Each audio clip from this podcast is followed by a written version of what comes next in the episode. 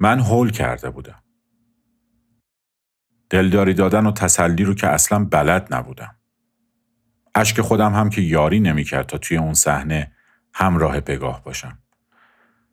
فقط اطرافم رو میپاییدم و همزمان دنبال یه بقالی، سوپرمارکتی چیزی میگشتم که آب یا دستمال کاغذی یا یه نوشیدنی شیرین برای پگاه بگیرم. اما هیچ مغازه اطرافمون دیده نمی‌شد و تصویر مستاصل من که روبروی نیمکت ایستاده بودم و منفعل و درمونده داشتم به زار زدنهای پگاه نگاه می‌کردم تا ابد مثل داغ شرمساری روی چهره فائل نرینگیم حک شد. این داغ باید همیشه به یادم می آورد که زمانهایی دنیا به بعضی از مردها گوشزد می‌کنه هرچند برای قهرمان بودن آموزش دیدی اما وقتی یه زن روبرو داره گریه می‌کنه و تو برای آروم کردنش مطلقا هیچ کاری از دستت بر نمیاد دوباره بعضی از واقعیت های ندیده گرفته شدت رو به خودت یادآور شو. مثل این واقعیت که هیچ اتفاقی بیرون از تو در اراده تو نیست.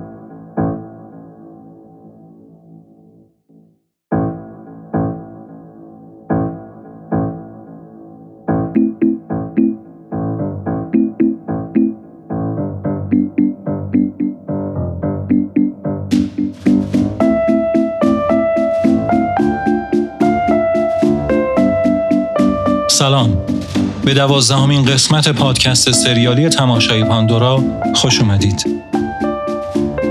این مجموعه اسپینافی از پادکست کافه بزرگسالی به قلم و آهنگسازی مسعود هیدریانه.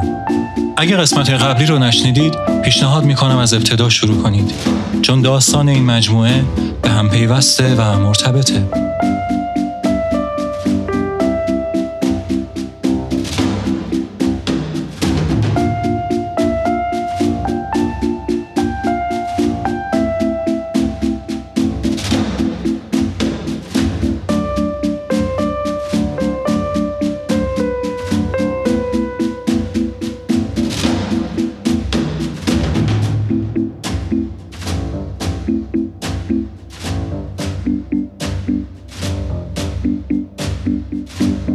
در قسمت قبل با مسعود و پسر خالش فرزاد آشنا شدیم که توی یه بازی نمایشی پوکر با دختری به نام پگاه برخورد کردند و پگاه از فرزاد خواست تا مدتی مهمونش لیدا رو سرگرم کنه. مدتی بعد از شروع رابطه لیدا و فرزاد، فرزاد خبر خودکشی لیدا رو به مسعود داد. مسعود به فرزاد اطمینان داد که این خبر دروغه اما وقتی خودش با مدارک ماجرا روبرو شد تصمیم گرفت از اصل قصه سر در بیاره اتاق پگاه رو پیدا کرد و اونجا با زوجی به نام سارا و حسین آشنا شد که گویا پگاه رو خیلی خوب اما از زاویه‌ای متفاوت میشناختند. مسعود بعد از فهمیدن کمی از ماجرا تصمیم گرفت با پگاه به صورت مستقیم روبرو بشه. بعد از چند بار رویارویی بالاخره پگاه حاضر شد تمام قصه خودش و رو برای مسعود تعریف کنه و در اولین گام مسعود رو به خیابون بهار تهران پارس برد. جایی که دوران بچگیش رو اونجا گذرانده بود. بعد به نارمک رفتند و پگاه کمی از دوران نوجوانی خودش و لیدا توی اونجا گفت و با بردن اسمش به شدت به گری افتاد. حالا بریم که ادامه ماجرا رو بشنویم. تماشای پاندورا آن سوی دیوار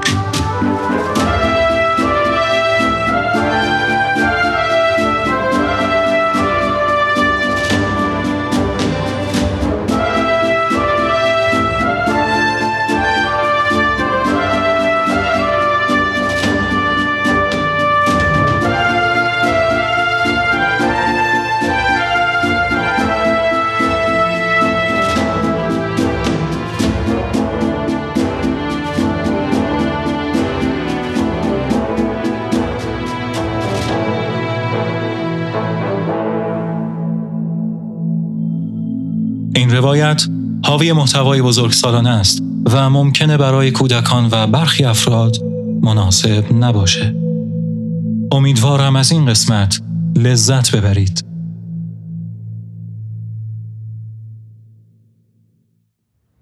شدت سوگواری پگاه بعد از مدتی گریه فروکش کرد. دستهاش رو از روی صورتش برداشت اما سرش رو به یه سمت دیگه چرخون تا چهرش رو نبینم هنوز تک و توک حقق می‌کرد. چند بار آب بینیش رو بالا کشید و با صدایی مثل آدم های سرماخورده گفت دستمال داری؟ می‌دونستم که ندارم. اما ناامیدانه جیب هام رو گشتم و بعد گفتم نه متاسفانه. یه تک خنده ای زد و بدون اینکه روش رو برگردونه گفت اگه داشتی تعجب می‌کردم. شرمنده تر شدم. گفتم تا اینجا نشستی و داری آروم میشی سری میرم از یه جا برات دستمال کاغذی می‌گیرم. پگاه با پایین روسریش گوشه چشماش رو پاک کرد و گفت لازم نکرده بریم میدون بالایی مغازه داره. بعد نفسش رو تا جایی که می‌شد کشید داخل ششهاش رو حبس کرد. مثل ورزشکارهایی که دچار گرفتگی و ضعف عضلات شدن با هر دو دست چند ضربه به رونهاش زد تا توان بلند شدن پیدا کنه. نفسش رو سریع و با شدت تمام بیرون داد و دستش رو سر زانوهاش گذاشت و از روی نیمکت میدون جست.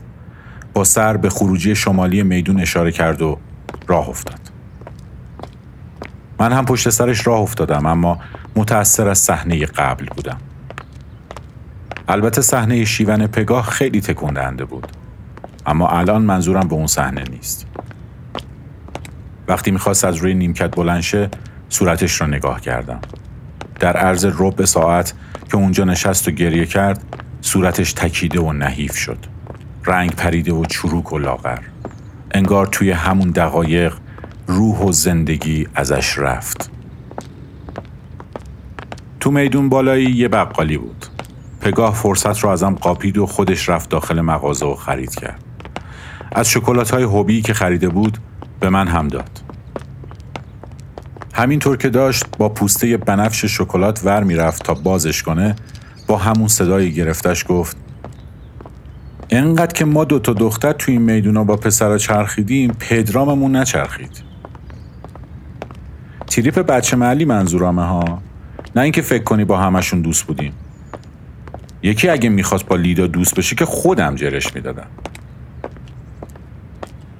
با یه افسوسی گفت داداشم خیلی تنهاست.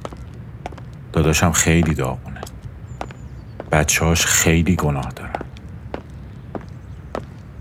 هر دو لبش رو به داخل دهن بین دندونهاش کشید. از های چونش مرتعش شد و قطرات چگال اشک از چشماش به سرعت و بی صدا افتادند. گفتم می‌خوای یه ذره بشینیم؟ با سر اشاره کرد که نه. بعد اون شکلاتی که از پوسته در آورده بود رو توی دهن گذاشت و یه گاز جانانه بش زد. انگار که خودش رو احیا کرده باشه جون گرفت و با یه حالت محکمتر ادامه داد. داداشم با اینکه ده سال از من بزرگتره اما خیلی ضعیفه. از اولش هم ضعیف بود. خیلی شخصیت وابسته ای داره. به همه چیز وابسته میشه. به مامان، به من، به منصور، به مشروب، به مواد، به قمار، به بچه هاش به لیدا به بابا، به خونه، به اتاقش. پگاه با اینکه معلوم بود بعد از بردن اسم لیدا هنوز با بغزش گلاویزه اما تسلیم نشد و با یه لحن بیخیال ادامه داد توی کاسبی هم خراب کرد. بی دست و پا بود. با تنها رفیق شریک شد و کار و کاسبیشون نچرخید خاکی زدنهای منصورم بدترش کرد کلا پدرام وقتی میچسبید به یکی شورش رو در می آورد. همه کارهای زندگیشو می‌خواست با همون یه نفر انجام بده. منصور صبح تا شب با پدرام بود. شبا میومد خونمون پیش پدرام میموند. اون سالی که داشتم دیپلم می‌گرفتم بدجوری عاشقش شدم. همیشه خوشتیپ و خوشبوش و اتو کشیده بود.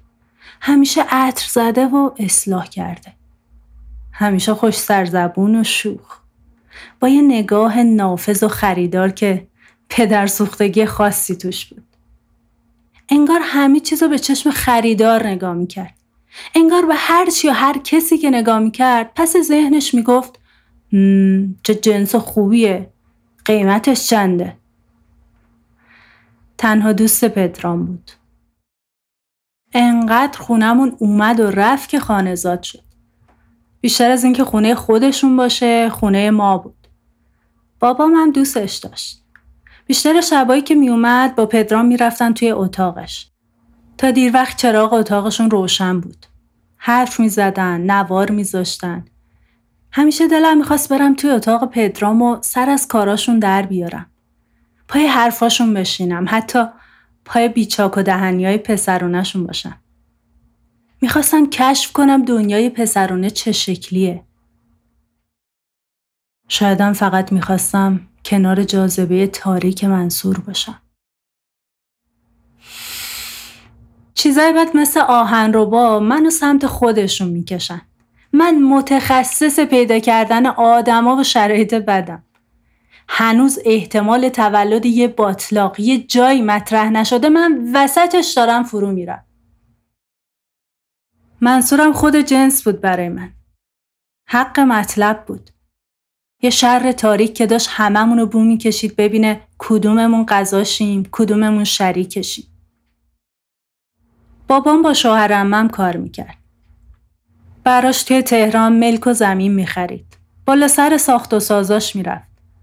سال آخر دیپلمم لیداینا قرار شد بیان تهران.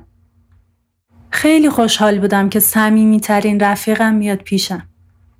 انگار لیلی و مجنون قرار بود به هم برسن که انقدر ذوق می‌کردم. یه صحبتایی هم بود که شوهرم من با یه خانمی توی تهران آشنا شده و قرار دوباره ازدواج کنه. این باعث می شد لیدای افسرده بیشتر منزوی از خانواده دور بشه. واسه من که بد نمی‌شد. لیدا همش میومد پیشم و با هم از زمین و زمان و آرزوها و خیالامون حرف می‌زدیم. همینم شد. وقتی امتحانات نهاییمون رو دادیم شوهرم ممینا یعنی شوهرم مم و لیدا و دو تا داداش کوچیکش اسباب کشی کردن تهران و توی عباس آباد یه خونه خریدن. لیدا یه سر پیش ما بود و با هم خوش میگذروندیم. بابام واسطه شد تا شوهرم من با یکم کمک بابام پول بذارم وسط و مغازه برای پدرام و منصور بگیرن تا این دوتا جوون مشغول به کار و زندگی بشن و از درآمدشون پول شوهرمه و بابامو با یه سود مناسب پس بدن. بعدش مغازه مال خودشون بشه.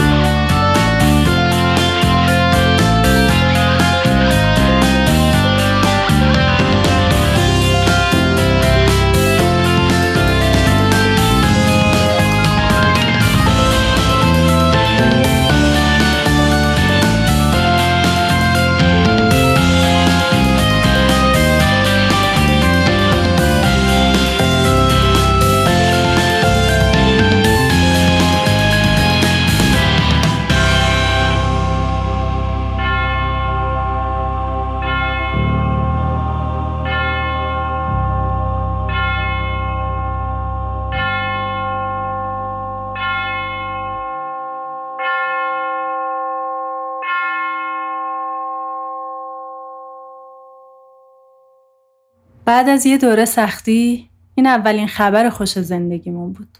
همه شوق و ذوق داشتیم. همه راضی از اتفاق پیش رو. همه امیدوار. مخصوصا من که هم واسه منصور خیلی خوشحال بودم و هم عشقم بهش از همیشه داشت بیشتر می‌شد. اونم علامت های مختصری به هم می‌داد. اما برای شروع رابطه مخصوصا با پسری که دوست صمیمی داداشم بود و مثل پسر بابام توی خانواده ما رفت آمد می‌کرد کافی نبود. یک ماه نشد که بچه ها صاحب مغازه شدن. همه چیز دست به دست هم داد که بین تصمیم و اجرا فاصله ای نباشه. تازه مغازه پدرام و منصور افتاده بود که یه بار پدرام منو کشید کنار و به هم گفت که بدجوری عاشق لیدا شده و بدون اون نمی‌تونه زندگی کنه. همه فکر و ذکرش پیش لیداه. اصلا خوشم نیومد. نمی‌خواستم لیدا رو به کسی بدم. نمی‌خواستم فکرش پیش کسی دیگه ای باشه. کاش می‌شد مثل پروانه ها لیدا رو خوش کنم و بذارمش توی اتاقم. اینجوری مطمئن می شدم همیشه مال خودمه. کاش که لیدا گل بود و من میچیدمش و میذاشتمش لای کتابم. چقدر صحنه های خوب با لیدا تصور می‌کردم. اما حالا داداشم می‌خواست اونو ازم بگیره. دنبال بهونه بودم. می‌خواستم بهش بگم آخه تو ده سال ازش بزرگتری. یادم افتاد نسبت من و منصورم همینه. اگه قرار بشه یه روزی با منصور ازدواج کنم اون وقت پدرامم همینو به هم میگه. می‌خواستم بگم آخه وضع مالی اونا رو با ما مقایسه کن. یادم افتاد که منصورم وضع مالیشون از ما خیلی پایین تره. واقعا دیدم بهونه ای ندارم براش بیارم. از طرفی هم اگه حالا این اتفاق نیفته بالاخره یه روز یه نفر پیدا میشه و لیدا رو ازم می‌گیره و میبردش.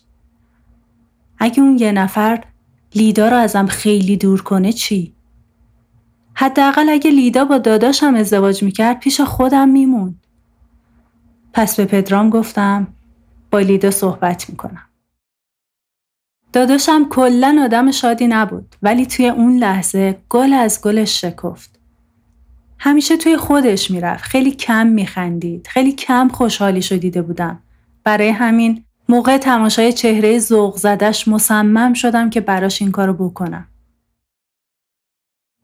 بعد از اینکه چند روز مقدمه چینی کردم قضیه رو به لیدا گفتم. لیدا هم جا خورد هم یه جورایی خوشش اومد. هم خجالت کشید هم از اینکه مورد توجه قرار گرفته بود لذت می برد. قاطی تمام این حساش ترسم بود. فرهنگ خانوادگی خانواده پدر لیدا از ما سنتی تر و معخوض به حیاتر بود. طول کشید تا لیدا نن بشه. اما من بهش گفتم که عاشق منصور شدم و اگه من با منصور ازدواج کنم و اونم با پدرام ازدواج کنه عالی میشه. یارای ابدی همدیگه میشیم و چه فامیلی تشکیل میدیم با همدیگه. چه مسافرتهایی میریم، چه بازارگردیهایی می‌کنیم. خلاصه انقدر براش از روزای خوش آینده گفتم که بالاخره قرار شد به بهونه دادن شیرینی افتتاح مغازه بچه ها بریم اونجا. مغازه منصور و پدرام مانتو فروشی بود. توی میدون هفت رفتیم که هم مانتو انتخاب کنیم هم بعدش بریم یه جا چارتایی بشینیم و ناهار بخوریم. این اولین قرار ما چارتا بود. توی رستوران موقع غذا دیگه طاقت نیاوردم و با پا از زیر میز پای منصور رو لمس کردم و منصور که داشت نوشابه می‌خورد نگاه معناداری به هم کرد و رو به همه گفت آقایون خانما این نوشابه گازدار فردعلا رو می‌زنم به سلامتی اونی که خودش می‌دونه و خودم می‌دونم. منم لیوانم و از روی میز سر جاش یه تکونی دادم در این حد که بفهمه به سلامتی زدنش رو جواب دادم. هممون میخندیدیم و شاد بودیم. پنجشنبه بابام با دوستاش بسات داشتن. ما جزو معدود خانواده هایی بودیم که ماهواره ترک آنالوگ داشتیم. دوستای بابا می اومدن و یه بزم مجردی را مینداختن. دودی می گرفتن و موزیک ترکی گوش می کردن. سر شب منصورم پیدا شد. با دو تا کیسه مشکی. رفت تو اتاق پدرام. چند دقیقه بعد پدرام اومد توی اتاق من و به همون گفت بچه ها عرق می‌خورید؟ من و لیدا یه نگاهی به هم کردیم و با ترس و لرز گفتیم باشه. اولین تجربهمون نبود. چون قبلا برای رفع حس فضولی به عرقیجات بابا ناخونک زده بودیم و مزه عرقش رو چشیده بودیم. اما این تجربه جدی و واقعی بود. توی اتاق پدرام یه سفره کوچیک چیده شده بود با چهار تا استکان و کاسه ماست و خیار و بطری عرق کشمش. منصور به هم یه نگاه کرد و گفت توی سراجم ساقی خوب هست اما من برای مهمونای ویژمون رفتم محله مجیدیه از ساقی ارمنی متاع درجه یک گرفتم. منصور و خانوادش توی سراج زندگی می‌کردن. به فرما زدن و نشستیم و با شک و دودلی و تعارف بالاخره شروع کردیم. بعد از تحمل کلی مزه بد عرق و سوزش زبون و گلو و معده بالاخره سرگیجه خوشایندی و حس کردیم. خجالت هامون ریخت و صدای خنده هامون بالا رفت و رومون تو روی همدیگه باز شد. با زیاد شدن حرارتمون و گل انداختن گونه هامون از ترس اینکه نکنه یه کاری دست خودمون بدیم زود برگشتیم توی اتاقمون. اما این تازه شروع ماجرا بود. از اون به بعد هفته ای چند بار بسات داشتیم. داخل خونه، بیرون خونه، چهارتایی، دوتایی دوتایی با جمع دوستای همدیگه.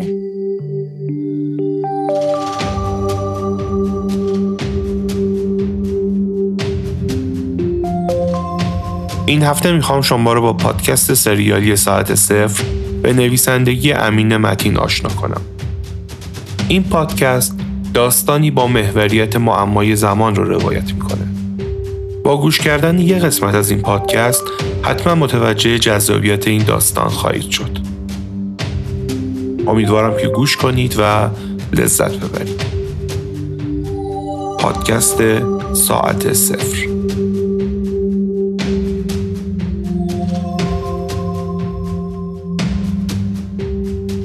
سپاسگزارم بریم برای بخش پایانی این اپیزود ارادتمند شما شنونده عزیز من مسئول هیدریان هستم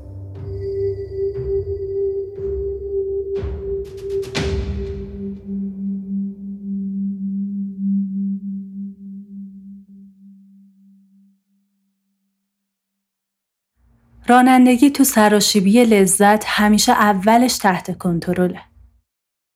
اما بعد شیب سرعت یه جوری قوس بر میداره که دیگه امکان نداره بتونی جلوی لیز خوردن چیزی که سوارشی رو بگیری. مخصوصا اگه زمینه ارسی هم داشته باشی. انقدر پیش میبرتت تا کاملا غرق و وابستت کنه. حالا دیگه رابطه هامون جدی شده بود. موقع بسات هر کسی کنار یار خودش میشست.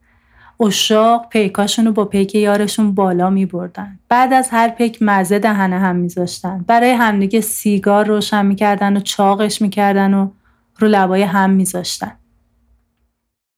بعضی وقتا که می‌شد نصف شبا لیدا قایمکی می‌رفت تو اتاق پدرام. منصورم میومد پیش من و چند ساعتی و تنها میگذروندیم. قصد هر چارتاییمون ازدواج بود و مطمئن بودیم که کار تموم شده است. چند وقت تو همین شور و عشق و جوانی روزگار گذروندیم تا اینکه صحبت ازدواج شوهرمم جدی شد. حتی کار به آشنا شدن خانواده ها رسید. لیدا اصلا نمی‌تونست با همسر آینده باباش ارتباط برقرار کنه. با پدرش هم به مشکلاتی خورده بود. یه بار به پدرام گفت اگه قصد جدیه بیا خواستگاری. دیگه نمی‌خوام توی اون خونه باشم. پدرامم از خدا خواسته قضیه رو با بابا در میون گذاشت. بابا مخالف نبود. لیدا رو هم خیلی دوست داشت اما نگران بود. قرار شد رک بهشون نگیم و حرف و مزمزه کنیم. بالاخره یه بار که رفتیم خونه شوهرمم یه جور سربسته قضیه خواستگاری رو مطرح کردیم. اما با واکنش خیلی بدی روبرو شدیم. حرف شوهرمم سرراست بود. لیدا تا 21 سالگیش حق صحبت از ازدواج نداره. اصلا هم مهم نیست راجع به کی حرف می‌زنه و طرفش چجور آدمیه. اصلا هر کی می‌خواد باشه. مسئله خود موضوع ازدواج کردنه. بعدها که بابام بیشتر با شوهرم صحبت کرد معلوم شد که بابای لیدا بیشتر اموالش رو داره به کانادا منتقل می‌کنه. قصد مهاجرت داره. طبق یه شرایطی هم قانون بهش اجازه میده که همسرش و اعضای خانواده مجرد زیر 21 سالش رو با خودش بیاره و براشون شهروندی بگیره. شوهرممون اوایل مشکلش با پدرام نبود. فقط بحث به هم ریختن شرایط مهاجرت و گرفتن شهروندیشون باعث می‌شد مخالف باشه. اما پدرام تحمل هیچ ضربه یا نداشت. اون حال همیشه افسردش بالا زد. بعد از صحبت بابام با شوهرمم دیگه رفت آمد لیدا به خونه ما و شب موندناشم ممنوع شد. داداشم مثل شم شروع کرد به آب رفتن و خاموش شدن. یکی دو ماه سخت و گذروندیم تا وقتی اولین بار روی دست پدرام چند تا جای زخم کوچیک سرنگ دیدم. ناشیانه و با کبودی. برای منی که با اون محیطا غریبه نبودم روشن بود که داریم به کجا میریم. به بابا گفتم ولی دیگه دیر شده بود. نه اینکه پدرام توی اعتیاد پیشروی زیاد کرده باشه نه قضیه از این قرار بود که می‌خواست تسلیم باشه و فرو بره برنامه ای نداشت که در برابر شرایط پیش اومده مقاومت کنه مثل وقتی زلزله میاد و یکی از قصد میره و مثل زیر ناامترین لوستر خونه اون آدم عزم کرده بمیره حوصله دردسرای نجات از زلزله رو نداره مردن براش ساده تره تصمیم گرفته تموم بشه. به جز موفق باشی چه حرف دیگه میشه زد باهاش؟ در ضمن برخلاف نشگی تریا کسی که نشگی هروئینش داره ته می‌کشه پرخاشگر و یاقی و بیقرار میشه. دیگه اصلا نمیشه باهاش حرف زد. مگه وقتی که تازه نشه شده باشه. کمتر از سه ماه پدرام چنان فرو رفت که هیچ کس نمی‌تونست از چاه تاریکش درش بیاره. بابام خودش دستش بر آتش بود. می‌دونست پدرام با چه دنیای وحشتناکی طرفه. خیلی با شوهر امم حرف زد تا نظرش رو عوض کنه اما مرغ اون یه پا بیشتر نداشت. می‌گفت تمام دار و ندارش رو تبدیل به ارز کرده. از طریق یه آشنا ملکی رو هم توی کانادا خریده. نمی‌تونه هیچ انعطافی توی برنامهش به خرج بده. از طرفی شخصیت وابسته پدرام رسوا بود. همه می‌دونستن از خونه و بابا و اتاقش نمی‌تونه دور بشه. چه برسه که خارج از کشور بره. از یه طرفم داستان اعتیادش برای شوهرم من معلوم شده بود. بابام یه مدت هر روز می‌رفت دیدن شوهرم من و شبا عاجز و درمونده برمیگشت خونه. البته این چیزا نبود که پدرامو خورد کرد. روزی که لیدا زنگ زد و گفت که دیگه تحمل این اوضاع نداره و می‌خواد رابطهش رو با پدرام به هم بزنه اون موقع بود که صدای خورد شدن پدرام توی سرم پیچید. جلوی چشمم دیدم که چجوری تنگش شکست. از آب حیات خالی شد و مثل یه ماهی قرمز تنها تلفن به دست توی اون فضای خالی از آب جون کند. بهونه لیدا باباش بود. اما می‌شد فهمید که دیگه دلش با این رابطه نیست. فردا شب اون تلفن من و بابا توی یه آژانس بودیم و بابام هی به راننده می‌گفت آقا تو رو خدا سریتر آقا جون مادر تند برو بچم از دست رفت. سر شبش منصور به بابام زنگ زد و معلوم شد که پدرام توی یه مهمونی زیاده روی کرده و حالش بده. خودمونو که رسوندیم یه چیزی تحویل گرفتیم که بیشتر شبیه جسد پدرام بود تا خودش. خوشبختانه یه آدم حرفه‌ای اونجا بود و به همون یه توصیهایی کرد که در نهایت اون شب جون پدرام رو نجات داد اما این تازه شب اول از قصه هزار و یک شب پدرام بود.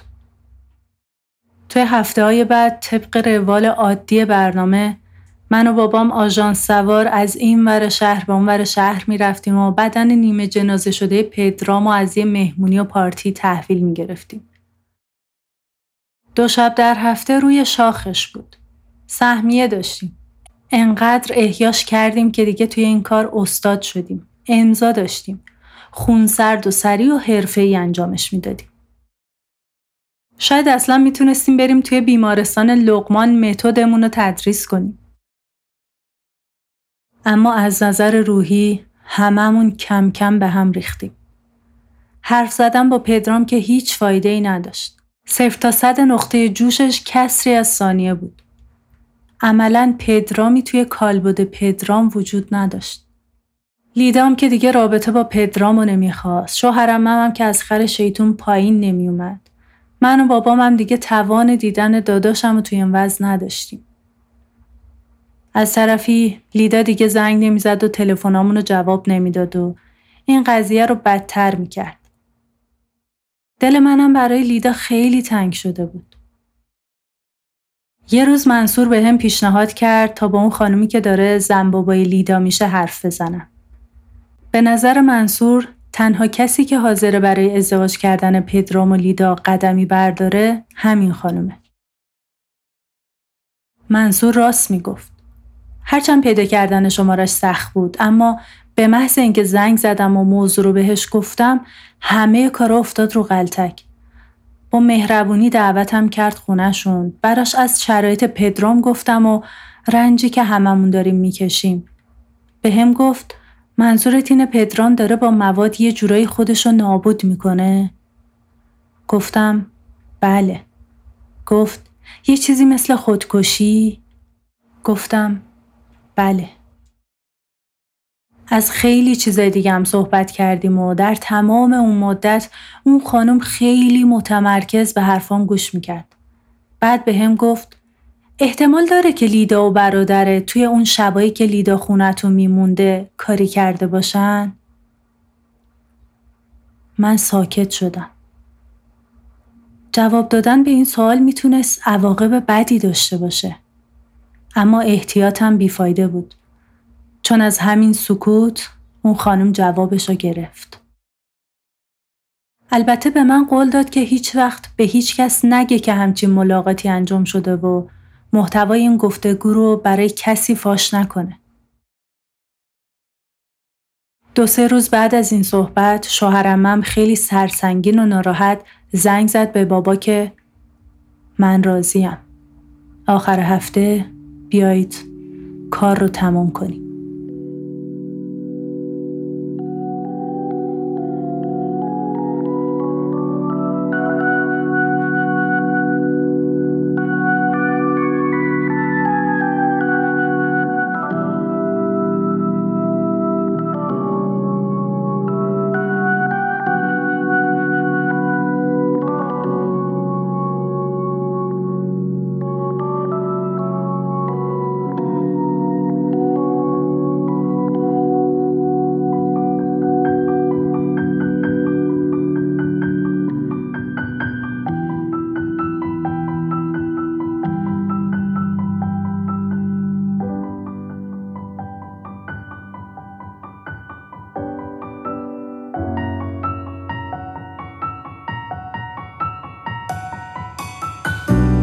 زیباتر از همیشه بود اول شب ساعت هشت. سراسیمه تو اتاقها دنبال چیزی میگشت.